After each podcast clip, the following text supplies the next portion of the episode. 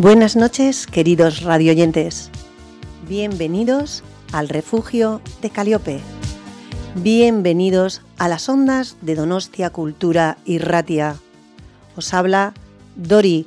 Estamos en este cálido refugio de poesía y música que quincenalmente intenta entrar en vuestras casas los miércoles a partir de las 11 de la noche. Un programa sobre poesía y poetas.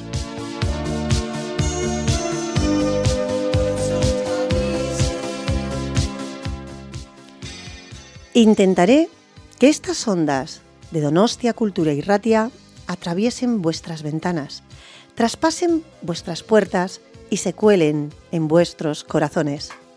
De la poesía y los poetas se han escrito muchas cosas bellas y lúcidas, sarcásticas y blasfemas, sobre su oficio, su soledad, su sensibilidad, su imaginación, su compromiso y libertad, su pasión o vocación.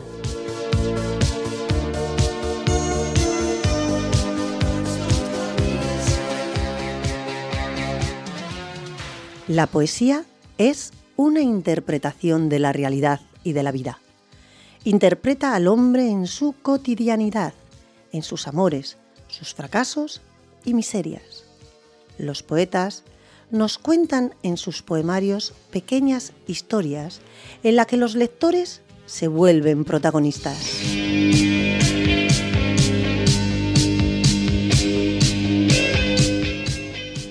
Podríamos decir que la poesía se refleja en el arte con mayúsculas, pero constituye una de las formas más puras y bellas del lenguaje que nos ayuda a imaginar realidades diferentes de aquellas que estamos acostumbrados a vivir.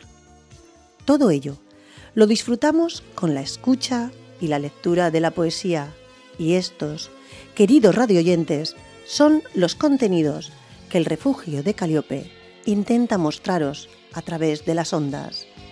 Comenzamos con un poco de poesía.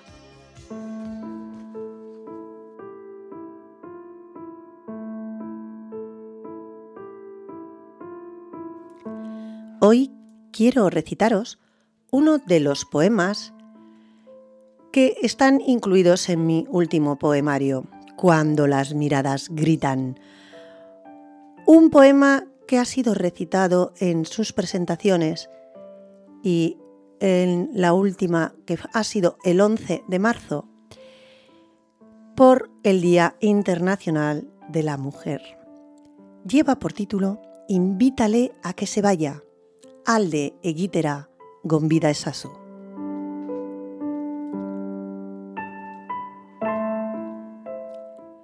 Emakume, alde egitera gonbida ezazu. Mujer, invítale a que se vaya, que las diarias peleas duelen intensamente en el alma, que no hay felicidad en la casa, que ya no te quiere, que no te ama, que cada noche te duermes con un frío que cala y un fuerte dolor que amarga. Emakume, dagoeneko ez zara zoriontsu, lehen, zure begiek distira egiten zuten nik begiratzean, ta gaur, zure ahotsa erlastua, zure hitzak gastatuak, ta zure sufrimenduzko begiradan bihar berdinaren izua besterik ez da geratzen. Mujer, invítale a que se vaya, que cuando ya no hay amor, las lágrimas son largas, y aunque no lo entienda, la casa está llena de tétricas disputas y olor a añeja escarcha. Alde gitera gonbida ezazu, ta bizi zaitez berriro, begiradam, postasuna duzula. Invítale a que se vaya y vuelve a vivir con la alegría en tu mirada.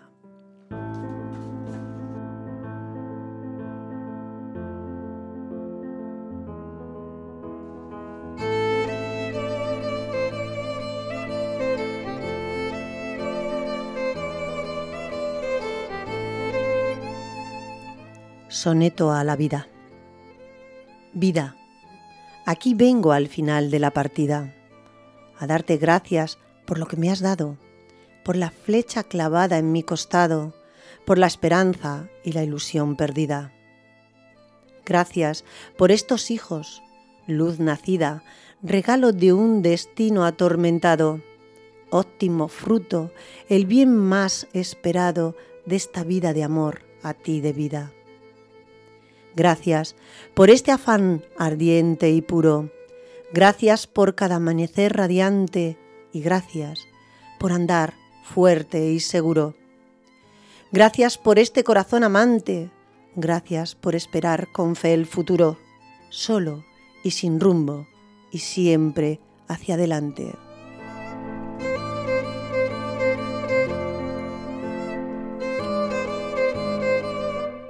Hoy hablamos de Fermín Estrella Gutiérrez, escritor, poeta, profesor y académico español residente en Argentina. Nació en Almería el 28 de octubre del año 1900 y murió en Buenos Aires el 18 de febrero de 1990. Autor de una amena y variada producción literaria, en la que destacó sobre todo por el cultivo de la creación poética. Volcado desde su juventud a la creación literaria, se dio a conocer a finales del primer cuarto del siglo XX por medio de un poemario titulado El cántaro de plata. En medio de los elogios generalizados, la crítica especializada señaló en esta ópera prima de Fermín Estrella Gutiérrez algunas características que con el paso del tiempo habrían de ser dominantes en el conjunto de su producción poética. Como su acusado reflejo de la estética romántica en un momento en que las novedades vanguardistas habían arrasado en medio mundo con cualquier reminiscencia del ya trasnochado romanticismo.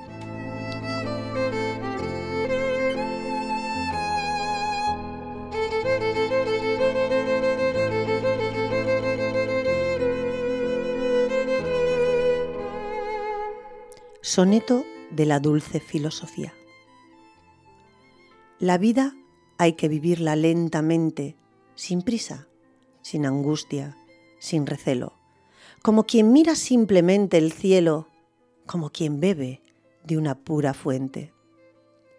Vivir entre el pasado y el presente, vivir solo lo hermoso, el noble anhelo, sin descorrer el misterioso velo de lo que ha de venir forzosamente. Mira la rosa y goza con su encanto. Abre el pecho y el alma a la mañana y pon tu vida en el amor y el canto. Goza el frescor que de la noche emana, trueca en sonrisa la acritud del llanto y abre el sol y a los vientos tu ventana.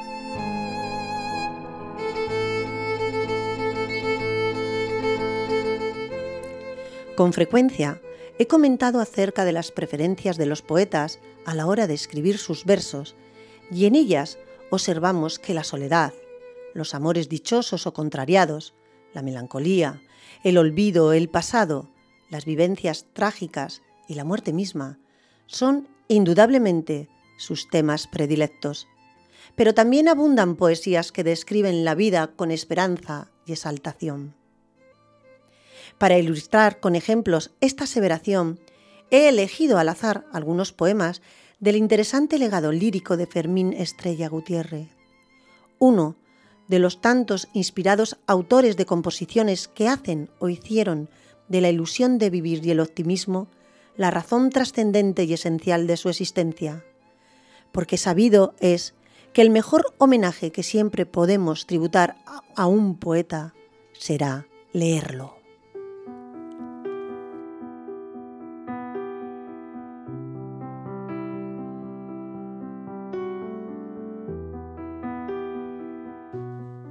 La alegría de vivir. No se razona, no se piensa en nada, su surtidor tan solo, la alegría, abrir los ojos, saludar al día, el alma ebria de cielo enajenada, sentir la tierra vegetal mojada, los pájaros, el mar, la lluvia fría, sentir que toda la belleza es mía, que es mío el mundo y mía esta jornada sentir la vida como un don del cielo, sin dolores, sin ansias, pura y fuerte, vivir, solo vivir, qué hermoso anhelo, confiar en el destino y en la suerte, y libre de quebrantos y recelo, no temerle a la vida ni a la muerte.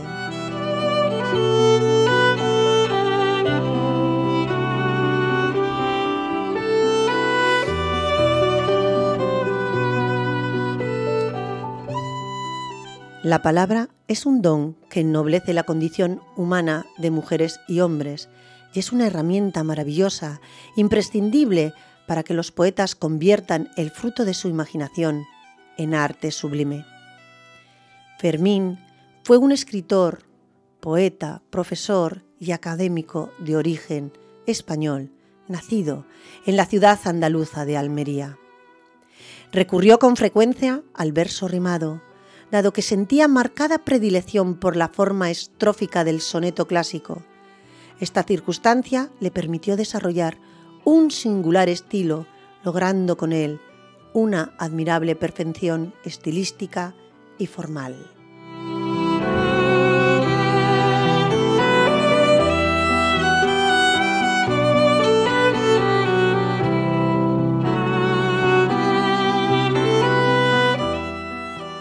Y su último poema de hoy, Credo.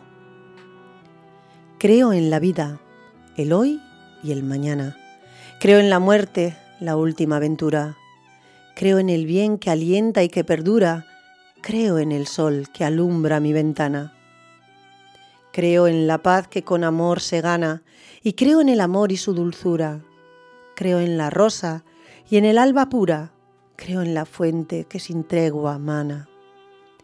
Creo en el hombre, artífice constante, con su luz y su sombra y su pujanza y su eterno marchar hacia adelante.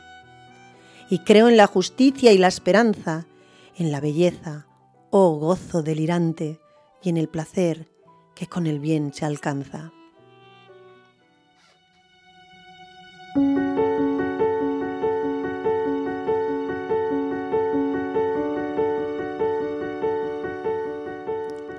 Bueno, queridos radiodientes, hoy tenemos con nosotros la suerte de acompañarnos a Miriam Jaramillo. Miriam, nuestra poeta que nos dedica Tu voz en mi voz todas las semanas.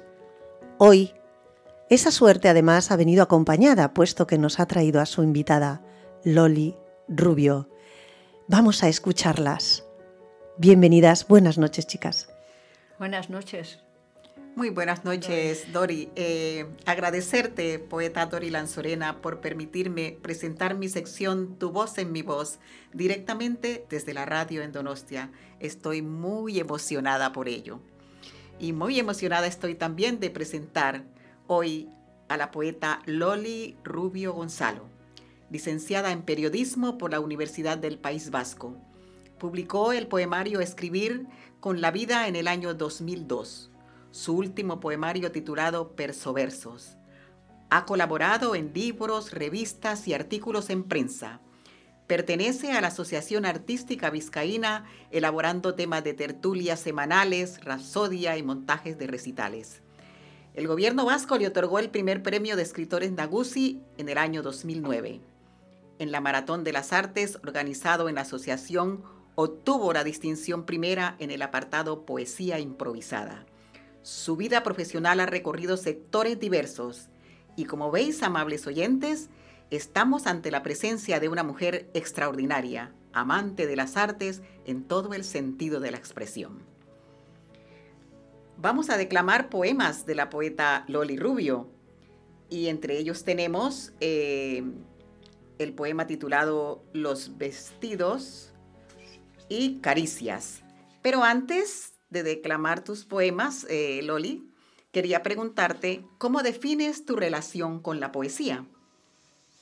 Pues mm, como una mm, atracción natural. Mi padre me solía leer ya a los seis o siete años temas interesantes del Quijote, de Don Quijote, pero a mí me atraían las lecturas muy diversas también, porque a veces por unos vecinos podía leer desde hazañas bélicas, que no es lo más indicado, ¿no? Pero también todo lo que iba cayendo en mis manos que se publicaba para esas edades. Pues muy bien, eh, Loli. Pues ahora eh, yo es que estoy tan emocionada de estar aquí en la radio que, bueno, vamos a comenzar a leer eh, tus poemas. este que se llama Sin vestidos. No, el alma no usa prendas. En el recóndito e invisible ser, allí donde los sentires gozos pelean, duelen y varían, no son de uso los vestidos. ¿Cómo cubrir una duda intensa? ¿Con lino, con lana, con gasa, con seda? Investigar o abandonar el silencio procede. ¿Y cómo tapar el duelo de una traición? El tiempo es pomada y la distracción. Y si la soledad destempla diariamente, ¿cabe abatirse o adornarla con los pequeños placeres de cada jornada? No hay abrigo a mano, no, ni comercio que para ello venda algo. La calidez de la mano de la amistad procede, el bienestar de pasear al aire que a todos nos pertenece, nuestras íntimas convicciones, levantándose con superaciones, saltar obstáculos y poder comunicarnos con serenidad, sin trampas ni temores. Una belleza, Loli, una belleza. Y una belleza en tu voz. Escucharte a ti declamar también es una belleza, Miriam. Es una suerte poder disponer hoy de tu voz aquí en directo en la radio. Te dejo continuar. Bueno, ahora tenemos el poema Caricias. Caricias. Caricias es lo que pide el ánimo en el umbral de otros actos. Guiños de manos, boca y pies que son ternura, paladean la piel y su esplendor. El sentir guía el espacio donde suaves y precisos posan. Acogen y repasan poros por los que transcurre el río de la atracción. Allí, cuando los sentimientos claman, se alientan el placer viscerales ríos profundos. Los amantes buscan en toda su extensión los recodos montes y llanuras que habitan en el otro ser. Y con susurros que cantan o explosión naturaleza feroz, los sentidos muy colmados alzan aliento y pasión. El carrusel de la carne danza con néctar y ardor. En el aire se transfiguran dos cuerpos, gaviotas que altas vuelan y regresan a la playa con renovada ilusión.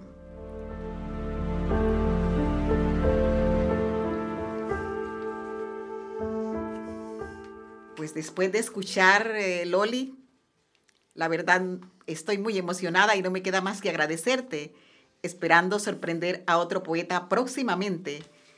Eh, mil y mil gracias, Loli, por atender nuestra invitación.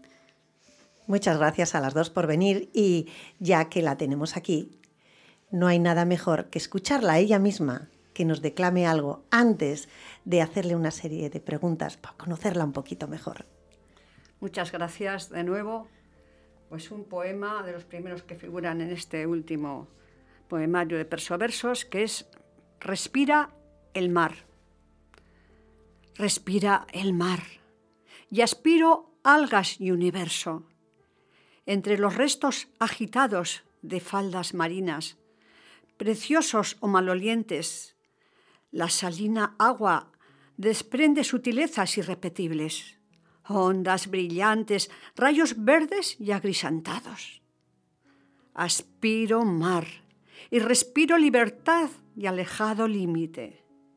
Neptuno está tranquilo, algo admirado, oteando residuos desconocidos Contemplo mar y mi mundo transpira ansia de inmensidad.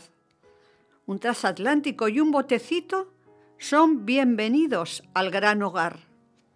Sonríe el océano tan poblado de contrastes, aceptando el destino. Vivo el mar, pro al norte, desde donde escribo. Pocos kilómetros nos impiden abrazar.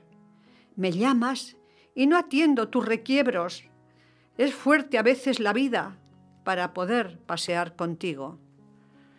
Mar, te pienso y te añoro, presente y lejano, atrayente e inasible.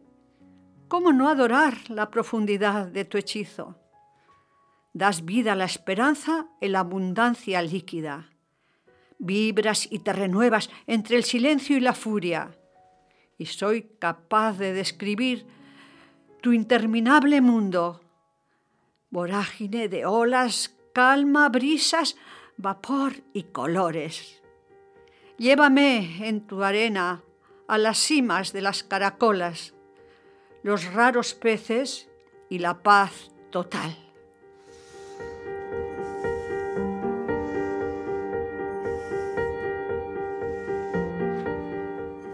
Escribir es vivir. Escribimos porque necesitamos compartir nuestros pensamientos. Escribimos porque necesitamos escribir.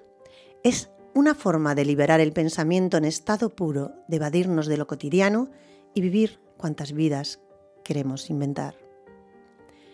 Un escritor escribe por puro placer y se esfuerza por aprender a manejar con soltura sus herramientas.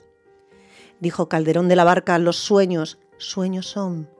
Benedite aconseja, dales vida a tus sueños. Soñar es vivir, así como escribir es una forma de sentir la vida desde diferentes puntos de vista. Un método para expresar los sentimientos, de compartir experiencias e incluso de alcanzar nuestros objetivos. Escribir es vivir. Así lo piensan tantas personas que cada día sienten la necesidad de poner en el papel sus ideas. Escribir es un acto impulsivo, casi compulsivo, que nos libera y nos ata a esa creatividad que a veces nos desborda y que tanta vida nos aporta. Pero, escribir también es un oficio. Como todo arte, requiere de una serie de un compromiso continuo, porque nunca se deja de aprender a escribir. Nacer con un don no quiere decir que no necesitemos aprender a fortalecerlo. Hay que practicar y conocer los secretos de la escritura y los desvelos del escritor.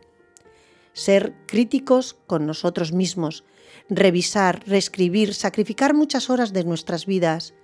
Este sacrificio es masoquista, porque nos produce un placer adictivo que también deberemos aprender a controlar.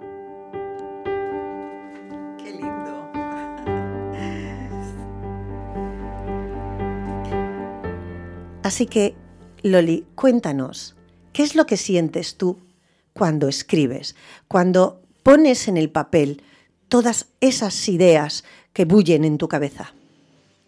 Realmente creo que una satisfacción, porque traslado algo intocable, como sabemos todos, algo inasible, mientras no lo plasmamos con palabras sobre el papel o sobre donde fuese, o sobre el ordenador directamente. ¿sí?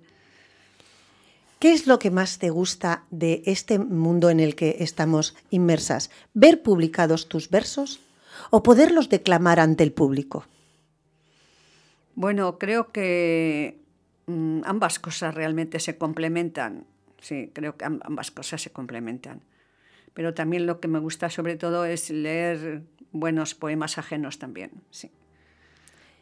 ¿Y qué poeta crees o escritor ha sido el que más ha influenciado en tu literatura? Bueno, son tantos, eh, creo que escribo de una forma sencilla, entonces no puedo hacer eh, muchas referencias porque mi modo, pues no sé, creo que a todos nos surge de un modo casi mágico, porque pensamos que vamos a escribir algo de un modo y nos sale muy diferente, o sea, no tenemos realmente, eh, hay una directriz, porque no he solido escribir apenas sonetos, sino que verso libre y entonces ella no va más de la libertad de expresión y de imaginación y de todo, que a veces hay que cambiar, como se sabe, corregir, puntualizar un poquito, pero nada más. A veces cobran vida ellos solos y aquello que tenías pensado se convierte en lo contrario, ¿no? Casi, casi, casi, casi. ¿Crees que el poeta como tal tiene un compromiso social particular o más bien Se trata de una sensibilidad más expuesta a los males de la sociedad. Bueno, mm, pienso que eh, ante todo, mm, no sé si ya lo he dicho, es la calidad de lo que se escribe. Para mí, como suelo decir, no me sirve un soneto perfecto si para mí no tiene una esencia que, en mi entender, es lo mejor, lo más hermoso, lo más justo incluso, porque a través de la poesía yo es que la comparo incluso con oraciones, porque como es un modo de expresión tan directo, sobre, puede ser sobre las injusticias, sobre un amor sublime, sobre una tristeza profunda, parece que estás exclamando realmente ¿no? a través de la escritura. Es realmente que es un ejercicio muy saludable también para todos el poder escribir, eh, en lugar de prosa nos nace que sea en forma de versos, pues eso realmente es eh, la esencia también de cada persona que lo hacemos. ¿eh? Dicen los psicólogos que si todo el mundo escribiese un poquito más, no necesitarían de su terapia. Casi, casi, posiblemente, porque es, es que eso es ahondar en nosotros mismos casi sin pretenderlo porque es algo impulsivo, que comenzamos y entonces fluyen todas las ideas, ese fondo que tenemos del pensamiento, que no hemos descubierto hasta cuando cogemos, ya digo, el ordenador o el lápiz o el bolígrafo y empezamos a encontrarnos a nosotros mismos, realmente. En tu pertenencia a la Asociación Artística Vizcaína, supongo que elaboras tertulias, que participas en festivales, eh, que creas eventos poéticos, musicales. Cuéntanos un poco qué es lo que estás haciendo, qué es lo que acabas de hacer, qué proyectos tienes en mente.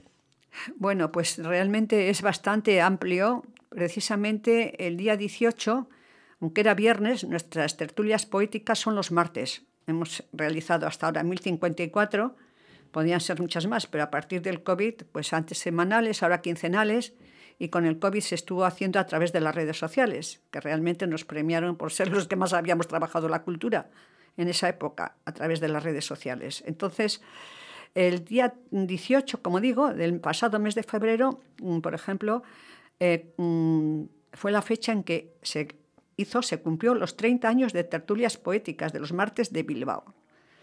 Eh, con esos 1054 ya encuentros.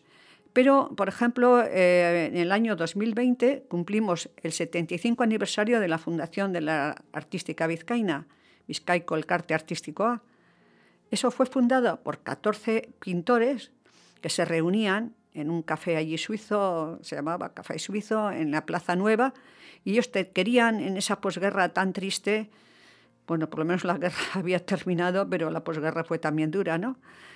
Eh, para promover la cultura en Bilbao y en Vizcaya, que es lo que tratamos de hacer continuamente, porque hay pintores, que son los primeros que promocionaron esta asociación, que cada temporada también hay pues una exposición y han hecho pues 300 por lo menos al cabo de los años y ahora se está preparando un Almas Center con mucha calidad también, con los mejores pintores, algunos de los mejores pintores bilbaínos. Y las poesías, hacemos recitales continuamente en la capital y en las provincias. Ahora mismo estamos preparando dos recitales, los más inmediatos en este mes de marzo, que ya estamos a día 2, en la biblioteca de Videbarrieta y en, también a favor de otros temas de, otras o sea de otras ciudades de otras ciudades no pero casi casi como Guecho como Musquis que acabas de contar que también tú vas a ir allí eh, eh, y recorremos eh, muchos otros sitios. tenemos con Portugalete también compromiso por 700 aniversarios. Sí. Y luego tenemos mucho tipo de actuaciones, o sea, el, nuestro maratón de las artes, en fin, será también el cumpleaños nuestro el 9 de mayo hemos hecho pues, un poemario de 300 páginas casi que se presentó el año pasado, pero a correspondiente al 75 aniversario. Todo con poesías de los socios y también pinturas de los socios y luego el añadido final de Juan Carlos Mestre, que nos envió una prosa poética preciosa, en lo cual te decía que la, poesía es un arma contra la lucha, o sea, o la, mejor, la mejor lucha de liberación también, ¿eh? sirve para la liberación, sí. Yo suelo decir que es un arma contra la barbarie. Sí, exactamente. Bueno, eh, ya sabéis, aquí el Donostierra famoso, Gabriel Zelaya, decía eso, ¿no? que es un arma cargada de futuro, pero bueno, la verdad es que es una satisfacción ver que hay mucha gente que escribe. A medida que hay más cultura, también vemos que hay bastantes personas, por suerte, que escriben poesía. Quizás también es eh, que cuando te metes en este ámbito empiezas a relacionarte con gente que tiene la misma afinidad, que tiene la misma sensibilidad y conocemos a esas personas que antes no conocíamos y creemos que cada vez hay más. Pero yo creo que todavía son pocos los que verdaderamente escriben, aunque hay demasiados libros en el mercado, porque no podemos leerlos todos, por desgracia, porque no hay tiempo para ello. Pero sí que es cierto que mm, se necesita que la gente exponga eh, todo aquello que hay que dejar como herencia a nuestras futuras generaciones. Y la mejor forma de hacerlo es a través de la escritura. Pues sí, desde luego. Es que me ha venido ahora a mente, no puedo dejar de pensar en Blas de Otero, que en su día venía a las tertulias cuando fueron el comienzo de ellas, tras los pintores, y combinando todo, que para mí, desde luego, es el más distinguido de todo Euskadi. Estuvo propuesto para el Nobel, como sabréis. Y bueno, pues hemos tenido de socia a su pareja tan destacada como era Sabina de la Cruz, a la cual hemos dedicado también un recital en Sestao, que la, mm, eh, ha nombrado hija predilecta con todos los honores y a sus 92 años que falleció en el año 90, no, 2020, sí, ha hecho dos años. O sea, con el COVID, pues encantados, pero sobre todo vamos a dedicar un recital exclusivo en el mes de junio, porque se desconoce gran parte de su obra, que es inmensa y que fue una maravilla, que además que vivió como auténtico poeta, decidió él vivir así, aunque era licenciado en Derecho. Dentro de la asociación, eh, ¿cuál es tu función exacta? Mi función es mm, organizar toda la parte poética literaria. Entonces, mm, desde los recitales, como vengo diciendo, hasta todo tipo de actos, como va a ser el Maratón de las Artes, que hacemos el primer martes de junio, eh, las tertulias, los recitales poéticos, pero a veces traer a gente diferente, buscarles, algunas veces vienen en persona, o un profesor de filosofía, un, como va a venir, por ejemplo, miren, Agur Meave en mayo, si Dios mediante, tengo que volver a hablar con ella, pero vamos, eh, contamos con su presencia, si no es antes después, que ha sido la Premio Nacional este año, ¿no? Eh, y luego, pues tenemos también un concurso de recitación que se hace los dos últimos martes de mayo.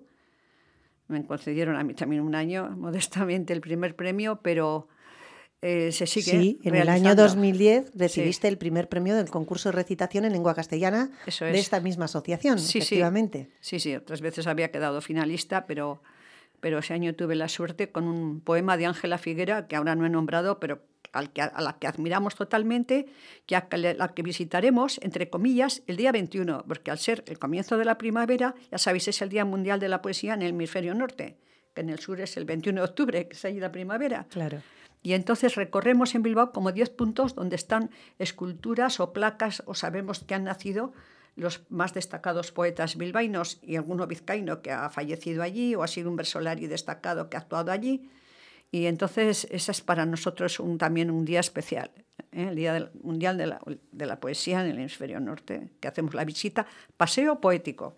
Desde Plas de Otero terminamos en Unamuno, que hay una distancia de cuatro horas entre paseo, entre ¿Estáis ¿Toda la mañana o toda la tarde? Exactamente. El año pasado fue, me parece que domingo, y estuvimos desde las 11 de la mañana hasta las 3 de la tarde. Y este año hemos quedado ya a las 5 de la tarde al ser día laborable, para estar hasta las 9 de la noche calculamos, porque hay que hacer mucho recorrido de sitio a sitio. ¿eh? Y hay que ir separando, hay que ir declamando, recitando. perfecto, eso es. Y dejamos flores también, ¿eh? de paso, me decidas. Y estando tan involucrada en este mundo de la cultura, personalmente, ¿cómo ves la literatura y en particular la poesía en nuestro país? Bueno, pues yo creo que sigue al alza. Eh, ya digo, desde el momento que hay más cultura, pues se publica muchísimo más de todo. Siempre se sabe que suele ser como la hermana pequeña, en el fondo, de la literatura, o sea, que se vende siempre mucho más novela o libros didácticos, eh, etcétera. Pero creo que va hacia adelante el tema está ahora con los medios mm, tecnológicos, que a veces incluso amigas les publican solo a través del ordenador, diríamos. Que no sí, esto entonces no se materializa en papel, salvo algunas excepciones, que va cambiando mucho, pero el que ama la poesía pues lo sigue practicando, leyendo, ante todo. ¿Qué le dirías a nuestras juventudes que ante la poesía siempre se cierran y antes de empezar a leerla te dicen a mí no me gusta? Pues que intenten, que, que intenten solo aunque sea leer media docena, que sea cada una diferente autor. ¿eh? Porque claro, de unos autores a otros puede, les puede gustar unos y otros no, también. Que intenten leer a distintos autores, por lo menos a media docena, ¿eh? aunque sean dos poemas de cada uno. Y entonces, ¿qué dirán? Y que intenten ellos a sí mismos encontrarse con versos ¿eh? o prosa poética, que también es admirable. ¿Para cuándo un siguiente libro de Loli Rubio? Pues desde luego que ahora no me lo he propuesto, porque pienso que mi lema es eh, vivir con poesía, o sea, el actuar poético, o sea, pues eso, haciendo eh, cosas por los demás, sinceramente, y mm, informándote de muchos temas, eso ayudando en lo posible, para mí esa es la máxima poesía. Bueno, y Miriam, que sigue aquí tan callada, quizás, quizás al escucharnos se le ha ocurrido alguna pregunta para Loli. ¿Quieres hacerle alguna pregunta? Bueno, eh, a mí en realidad eh, yo he estado leyendo los poemas de Loli y me parecen muy, pero que muy interesantes. Así que creo que estamos ante la presencia de una poeta que aunque no tenga ahorita eh, un próximo poemario a publicar, pues estamos ante la presencia de una gran poeta. Sí, sí. Poemas sí tengo escritos. Ahora, publicar no sé, y tendría que añadir unos. Sinceramente, me, eh, me ocupa muchísimo tiempo organizar la buena marcha de mi sección, que este tiempo, sobre todo de, de COVID, pues ha sido muy importante realmente para no decaer. El trabajar continuamente los temas nuestros. Y para mí también ha sido un placer. Eh, eh, Loli, que hayas aceptado mi invitación para traer a la radio aquí al refugio de Caliope, ante Dori Lanzorena, que hayas aceptado venir aquí y yo complacida de que estés, eh, de que estemos aquí las tres en la radio, eh, escuchando tu poesía, escuchando de tu quehacer poético. Bueno, y además, ya que estáis las dos, y que ella pertenece a la Asociación Artística Vizcaína, yo quisiera saber cómo os habéis conocido vosotras, porque yo creo que ha sido declamando, ¿no? Así es, aunque no fue coincidente en la, coincidentemente en la misma asociación, sino en Bilbao hay varios grupos que realizan públicamente en cafés, sobre todo, que para la juventud es muy atrayente, además lo mezclan con música, lo cual a nosotros estamos siempre en locales públicos y está prácticamente prohibido, o sea, poder eh, tener más ruidos, entre comillas. Entonces allí coincidimos y ya vi, la, sinceramente, lo, especialmente interesante que es ella, sensible que es, y me quedé encantada en haberla encontrado. Ay, gracias, gracias Loli. Yo también, para mí fue también un placer poderte, podernos encontrar, si no me equivoco, en Noches Poéticas. Sí, eh, en, el mismo Atleti, en, eh, el bar del Atleti, en la En el bar del Atleti, sí, que allí se hizo un recital sí. y entonces allí nos, nos conocimos y nos encontramos y hasta ahora pues ha seguido nuestra amistad. En Noches Poéticas con Julián Borao y con Julio González, sí, que os ha precedido en, en, en, el programa anterior, ha estado Julio. Eh, y hemos estado hablando de noches poéticas, de, de, de, esos esqueletos maravillosos que hace al cierre de sus festivales. Yo estoy muy agradecida a Noches Poéticas, eh, sinceramente, Dori, porque mm, mi, mi, primera incursión aquí en, en España fue eh, buscar dónde podía decir mi poesía, dónde podía compartir mis poemas. Investigando, investigando, me encontré con Noches Poéticas. Y Noches Poéticas para mí fue un, como un trampolín donde yo pude eh, expresar mis sentimientos, donde pude abrirme de corazón y, donde pude plasmar todo lo que yo sentía. Para mí, Noches Poéticas es muy importante. Julián Borao, Julio González Alonso, eh, todas las personas que, que integran. Eh, Julián Borao. Julián Borao es mi padrino de la radio, es eh, la persona que abrió conmigo el refugio de Caliope, mi primer invitado. vino al cumplir el año y es una persona a la que tengo muchísimo cariño y muchísimo aprecio como persona y como poeta. No puedo decir lo contrario porque es un maravilloso poeta, al igual que Julio. También hay una persona muy importante para mí en Noches Poéticas, que es Andrea Uña Barrientos. Ah, yo siento especial admiración. admiración por esta mujer no sé, es algo, yo no puedo dejar de leer nada de lo que publique Andrea. Es una cosa, así sean cosas personales o de su familia o poesía o lo que sea, yo siempre estoy allí al tanto de lo que ella publique. Me parece una mujer con mucha sensibilidad. A veces la afinidad y la propia sororidad que tenemos entre nosotras, ¿no? Pues hace que tengamos más facilidad de comprensión en la lectura de, aquellos que admiramos. Bueno, y lo mismo que le he preguntado a Loli, que para cuándo es su siguiente libro, el tuyo, ¿para cuándo? Miriam, ya que estás aquí. bueno, Dori, yo ya estoy recopilando mis poemas y yo pienso que para finales de este año eh, podríamos tener ya mi segundo libro. Bueno, será bueno saberlo y tenerlo en cuenta. bueno, y Loli, eh, siguiendo todo este criterio de, la poesía, de que estás tan involucrada en todos esos eventos, en todos esos proyectos, y que eres una gran lectora y devoradora de poesía, ¿qué poeta vivo crees que tendríamos que releer en la actualidad?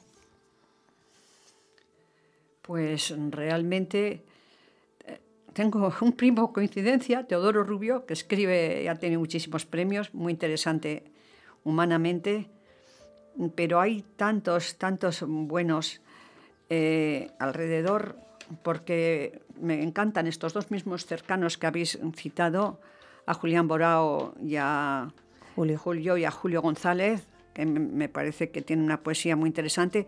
Mm, yo trato, por ejemplo, con Blanca Sarasúa, también bien premiada, también compañera de la artística vizcaína, que siempre nos sorprende con su originalidad, con su fuerza, a sus ya 80 cumplidos, sigue como una joven, continúa como una joven, pero hay pues muchos, eh, bueno, a Maya Las hace tiempo que no la leo, pero miren, Agur Meave mismamente también me gusta, pero hay muchos, muchos poemas, muchos poetas para, para nombrar, que son casi desconocidos o desconocidos.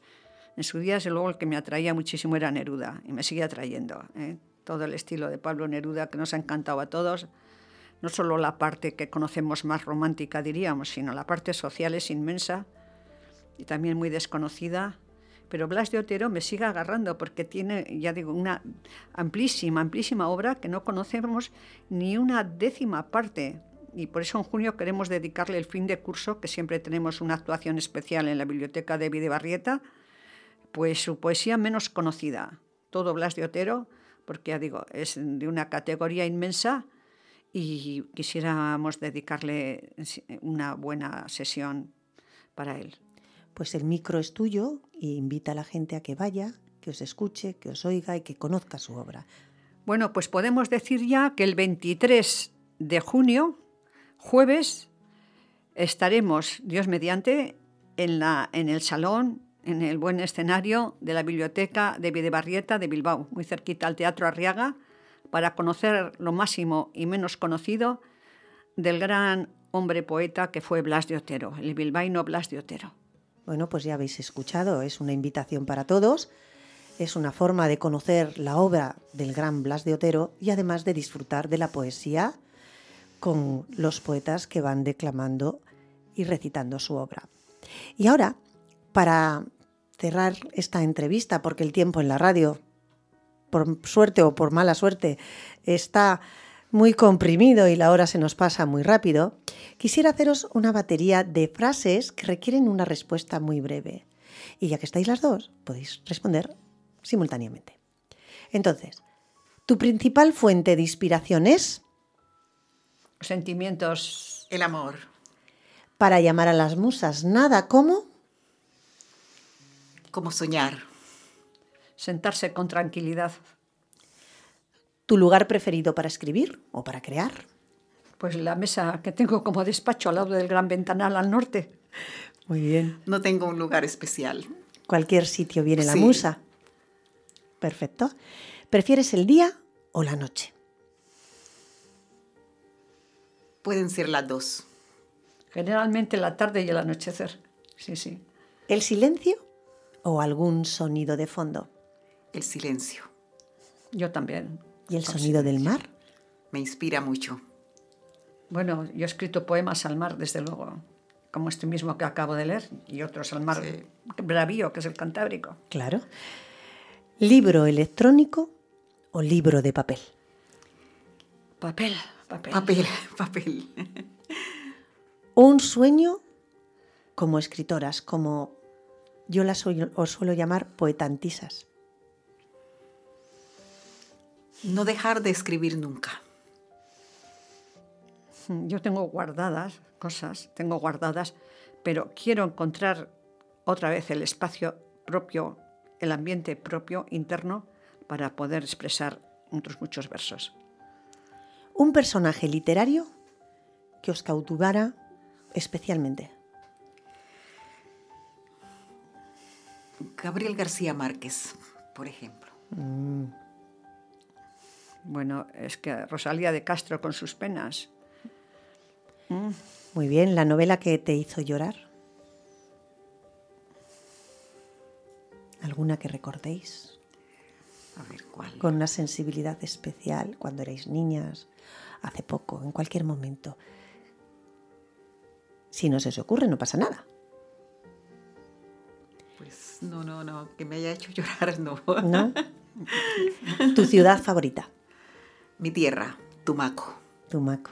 ¿La tuya? ¿Tu ciudad favorita? Pues decir Bilbao es mucho, pero eh, pues mm, tendría que pensarlo porque conozco sitios eh, con mucho encanto realmente. O sea, pero vamos a quedarnos porque alrededores de Bilbao, Bilbao y alrededores ya dan mucho de sí. Lo que os hace más felices. Las buenas amistades, encontrar a gente realmente buena, buena, porque al mismo tiempo de buena, además de buena, inteligente. Lo que me hace feliz es sentir, es, es sentirme correspondida en todos los aspectos de mi vida. Lo que más odias en este mundo. Lo que más odio, la mentira. Loli. La manipulación, la manipulación. Una manía personal confesable. A ver. confesable, por eso digo confesable, porque por eso, podemos tener manías no, que no queremos que se conozcan. Pues yo qué sé. A ver, a ver, Lori, a ver cuál se te Pues yo tener, tener varios libros empezados a la vez, porque me rodeo a veces de una docena de libros igual. Por un motivo o por otro, leo un poquito de uno, dejo, cojo otro de un poco de, y así. Mira, esa manía también la tengo yo. también puedo Bueno, confesarlo. Sí, sí. Yo como manía, a ver, eh, a veces eh, sentir que, que puedo, que puedo, bueno, esa, esa- esa es una manía en realidad, que puedo terminar un poema de una determinada forma y luego eh, mirarlo y decir, no, tú no puedes terminar de esta forma, no, no puede ser así, te voy a cambiar el sentido. Y es una manía rara, pero, pero me sucede. Te sucede. Ahora mismo estás leyendo Ahora mismo estoy leyendo el último poema, eh, poemario, quiero decir, que ha presentado en nuestro más reciente socio, que es José Ignacio de Anguísola, que se titula Días compartidos. Ahora mismo estaba leyendo yo eh, un poema de, de, la, de la poeta, de la poeta, a ver, eh, A veces leemos tanto que es tan difícil Ay, no, no, recordar no, a sí, todos. Sí, sí, sí, espera, espera. Eh, bueno, estaba leyendo, por ejemplo, mm, Dulces Sueños, que es un poema que no... eh, ahorita no recuerdo la poeta que lo escribe, pero me, ha parecido muy, muy interesante y, y me encanta.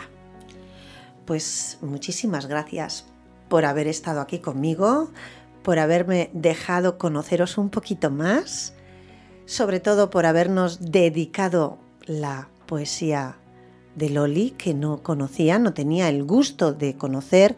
No te pregunta dónde se puede adquirir el libro porque tengo mm, entendido que, que, no hay, es lo que me ha dicho Miriam, entonces por eso no, no te he hecho la consulta, porque normalmente eh, me gusta que nuestros radioyentes sepan dónde pueden adquirir vuestros libros o dónde pueden obtener la posibilidad. Entonces, si hay, dínosla. Sí, pues en las bibliotecas me encontré con la curiosidad que en la misma biblioteca de la Lóndiga, que son públicas totalmente, fui a buscar a Trueba, no aparecían libros de, Antonio Trueba, que se cumplieron los 200 años de su nacimiento, y resulta que digo, voy a comprobarlo porque se ponen en orden alfabético las estanterías por orden de apellidos, eh, los temas poéticos, los autores, y estaban la funcionaria estaba archivando el otro poema mío, poemario, que se titulaba Escribir con la vida. Me quedé asombradísima. ¿eh? Gratamente, ¿no? Sí, Las bibliotecas de Bilbao sí están, creo. Hay también, eh, me gusta leer mucho a un poeta que en este momento está pasando por una situación bien difícil, que es eh, José Miguel Fungariño Mota. Está muy delicado de salud, tiene una recopilación de poemas divinos, lo leo mucho y a él quiero dedicar también este programa, porque sé que le encantará escucharnos y, que sirva para decirle que esperamos que se mejore, que pueda recuperarse pronto y que seguiremos leyendo su poesía. Pues me adhiero a ese deseo y cuando quieras, ya sabes que en tu voz, en mi voz, puedes traer a quien quieras. Sí. Dedicarle ese programa, esa sección tuya, seguro que le ayuda a estar por lo menos un momentito más feliz. Muchas gracias, Dori. Gracias, chicas, por haber estado conmigo. Si queréis decir algo a los radioyentes, tenéis el micro abierto. Bueno, nada, eh, que estoy mm, de mi parte muy complacida que mi sección Tu voz en mi voz eh, me hayas permitido, Dori, eh, tenerla en contacto con el público y para mí es muy importante esto. también agradecerte que hayas tenido la gentileza de darme la oportunidad de poder presentar mi sección. Para mí es un gustazo poderte tener esa pequeñita sección, escucharte en todos los programas, declamar y seguir conociendo gente que tiene nuestra misma sensibilidad. Muchas gracias a ti también, Miriam. Bueno, eh, yo también agradezco totalmente. Un placer venir hasta Donosti y poder intervenir así tan abiertamente en un programa poético. Lo que eh, me preguntaba es si mm, creo que diste comienzo aquí también a una serie de recitales y se continúan.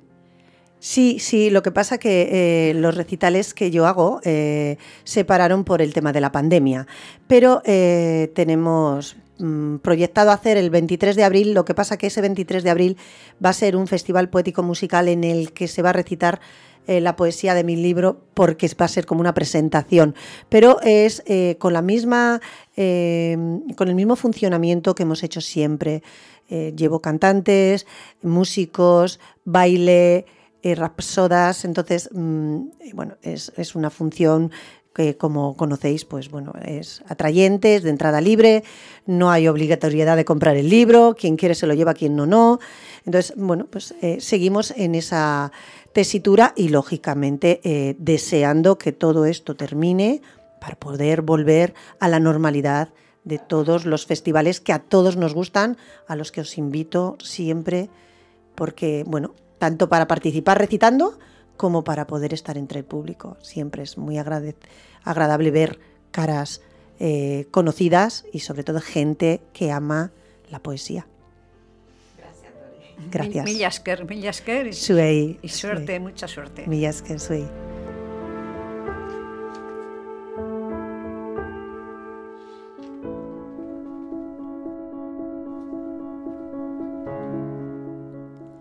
boca llena de harapos.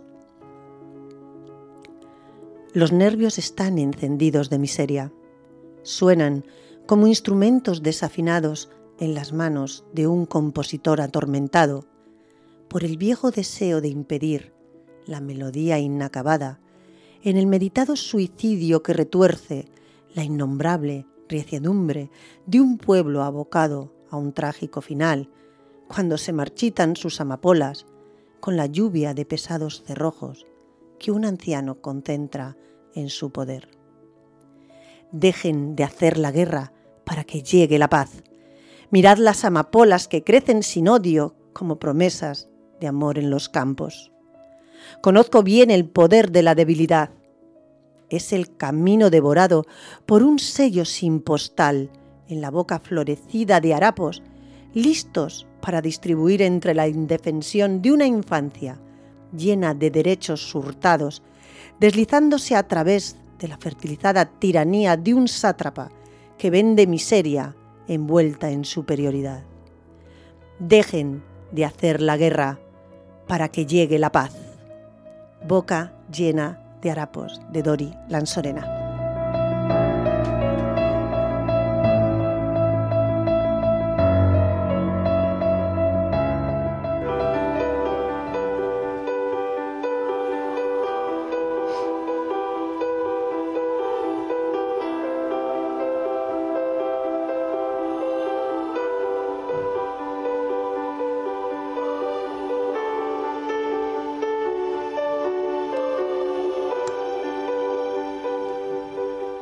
Gracias amigos oyentes por acompañarme en este refugio, el refugio de Caliope. Gracias por vuestra calurosa compañía, por seguirnos en las ondas de Donostia Cultura y Ratia en el 107.4 de la frecuencia modulada de Donostia y en nuestra plataforma digital irratia.donostiacultura.eus.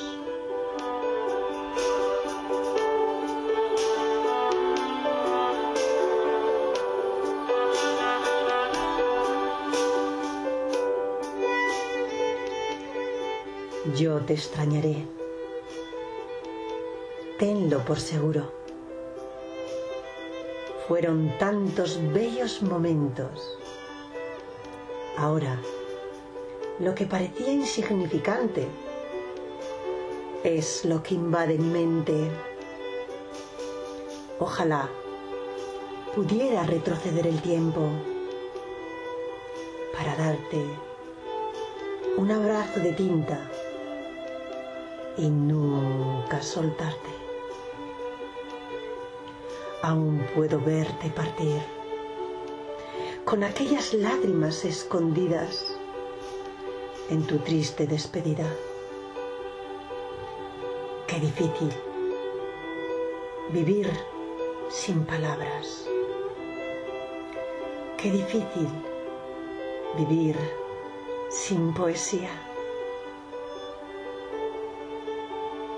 Mas prometo que volveré mi ausencia no será larga.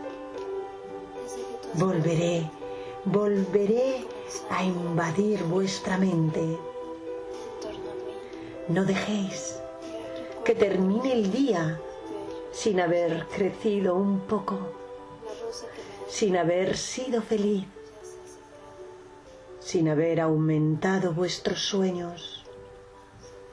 Que la vida no os robe los sueños y que los sueños no os arrebaten la vida.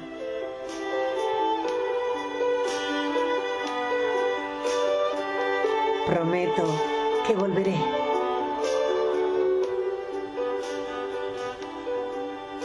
Mi ausencia no será larga. Volveré volveré a abrazar la poesía.